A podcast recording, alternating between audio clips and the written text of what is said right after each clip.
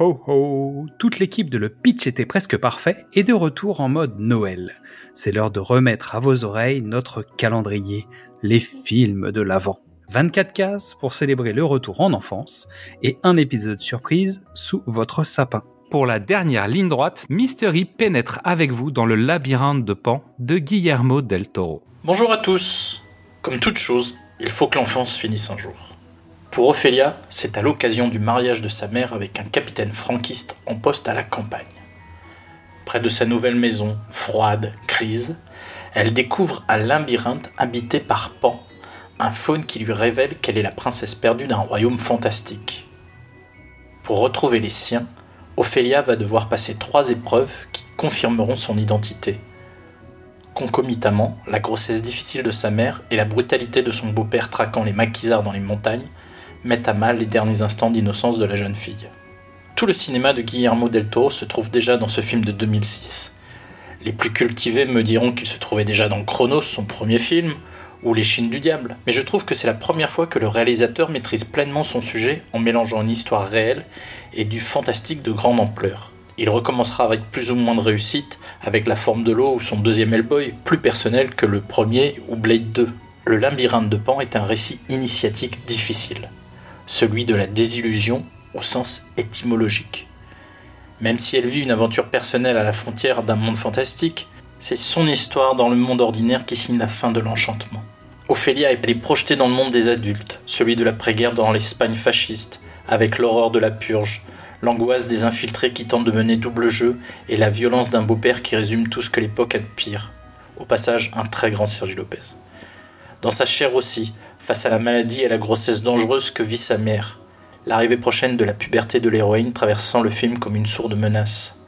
Et puis, il y a le royaume fantastique, digne d'un conte de fées, mais un horrifique, parce que quiconque a vu son cabinet des curiosités sait qu'il y a un truc qui ne tourne pas rond dans la tête du jovial mexicain. Del Toro retrouve la cruauté d'origine des contes populaires, avant que les Grimm ou Perrault ne moralisent tout ça. Les créatures sont dangereuses, menteuses, mortelles, dans tous les sens du terme. On est très très loin de Disney. Les enjeux sont les mêmes que dans le monde des hommes, et Ophélia va devoir quitter l'enfance pour se transcender. La force du film est dans son refus de suivre la voie tracée par ses prédécesseurs, dans sa désobéissance systématique. Il fait référence à beaucoup de contes et de folklore, mais ne cède jamais à l'impératif de donner un seul sens et une unique morale à son histoire. Il refuse même le mot fin, puisque le film est une boucle, finissant comme il a commencé. Le labyrinthe de Pan est une émancipation aux règles dictées par les contes et par la morale. Si c'est pas la plus belle définition du passage à la puberté. Voilà. Ce sera ma dernière chronique pour les fêtes. Merci de vos écoutes et de vos retours. Je vous retrouve bientôt pour raconter l'histoire d'un autre faune et de ses amis. Merci à toutes et à tous pour votre écoute. Ces fêtes de fin d'année sont toujours un moment idéal pour écouter ou réécouter nos épisodes.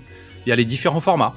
D'abord, les films de l'avant, les films de l'amant, du cinéma au top, précédemment sur vos écrans, Qu'est-ce que c'est Bond ou Pitch du Nuit d'été. Retrouvez-nous sur toutes les plateformes d'écoute, inscrivez-vous à notre newsletter sur notre page Ocha pour ne rater aucun rendez-vous et venez nous parler sur les réseaux sociaux, Facebook, Instagram, Twitter ou TikTok. En attendant, c'est le moment de la bande-annonce, puis Yann, l'elfe des Noëls passés, va venir nous rafraîchir la mémoire à coups de flocons magiques. On raconte qu'il y a longtemps, dans le royaume souterrain, où n'existe ni mensonge, ni douleur, vivait une princesse qui rêvait du monde des humains.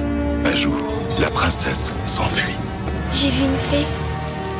Encore des contes de fées. Tu es trop grande pour te remplir la tête de toutes ces sottises. Les guerrilleros sont dans le bois. Et on aura du mal à les débusquer.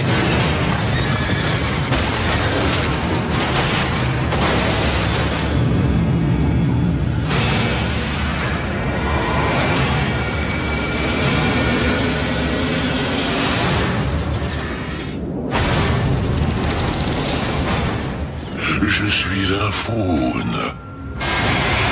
Vous êtes la princesse Moana, la fille du roi de Besmora. Vous allez faire face à 3 épreuves. L'endroit où vous allez est extrêmement dangereux. Ce qui sommeille là-bas n'a rien d'un être humain. La magie, ça n'existe pas.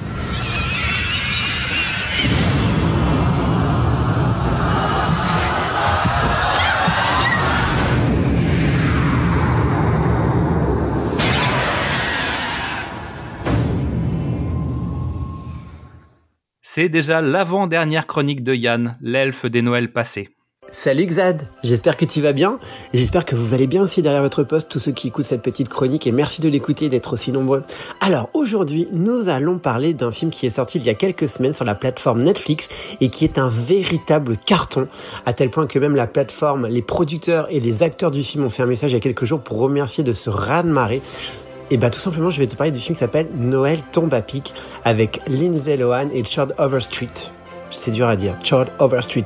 Lindsay Lohan, bien sûr, on la connaît parce que on l'a connue il y a quelques années, même quand on était petite, dans Freaky Friday ou Mean Girls. Voilà, ce sont des films mythiques de notre adolescence et notre enfance. Et Chord Overstreet, on l'a connue dans la série Glee. Voilà, c'est le petit blond qui ressemble à Macaulay Culkin de Maman Gérard de l'avion. Alors, Noël tombe à pic, je te fais le pitch. Alors oui, pardon, le film est réalisé par Janine Best. Je sais pas si ça se prononce comme ça, mais j'espère bien. Alors, le pitch. Une héritière capricieuse, récemment fiancée, devient amnésique après un accident de ski. Elle est recueillie par un père célibataire et sa fille précoce dans les jours qui précèdent Noël. Ce film, c'est un vrai hommage aux comédies des années 90. Il y a tout dedans. Il y a la folie, la drôlerie et surtout, il y a l'émotion à la fin du film. Donc, tu t'installes tranquillement, tu remontes le plaid, tu prends un bon chocolat chaud. Vous aussi qui êtes à la maison, vous pouvez faire la même chose. Si dans la voiture, c'est un peu compliqué, mais au moins, vous pouvez vous décontracter un petit peu et vous pouvez appuyer sur play. Bonne journée. Ho ho ho! Joyeux Noël à tous! Merci à Yann Galodet de nous faire l'amitié de sa petite chronique sur les films de Noël. Vous pouvez retrouver son roman « Et si c'était un film de Noël » sur Amazon. Un lien est disponible dans le résumé de cet épisode. Et à demain pour l'enfance du jour.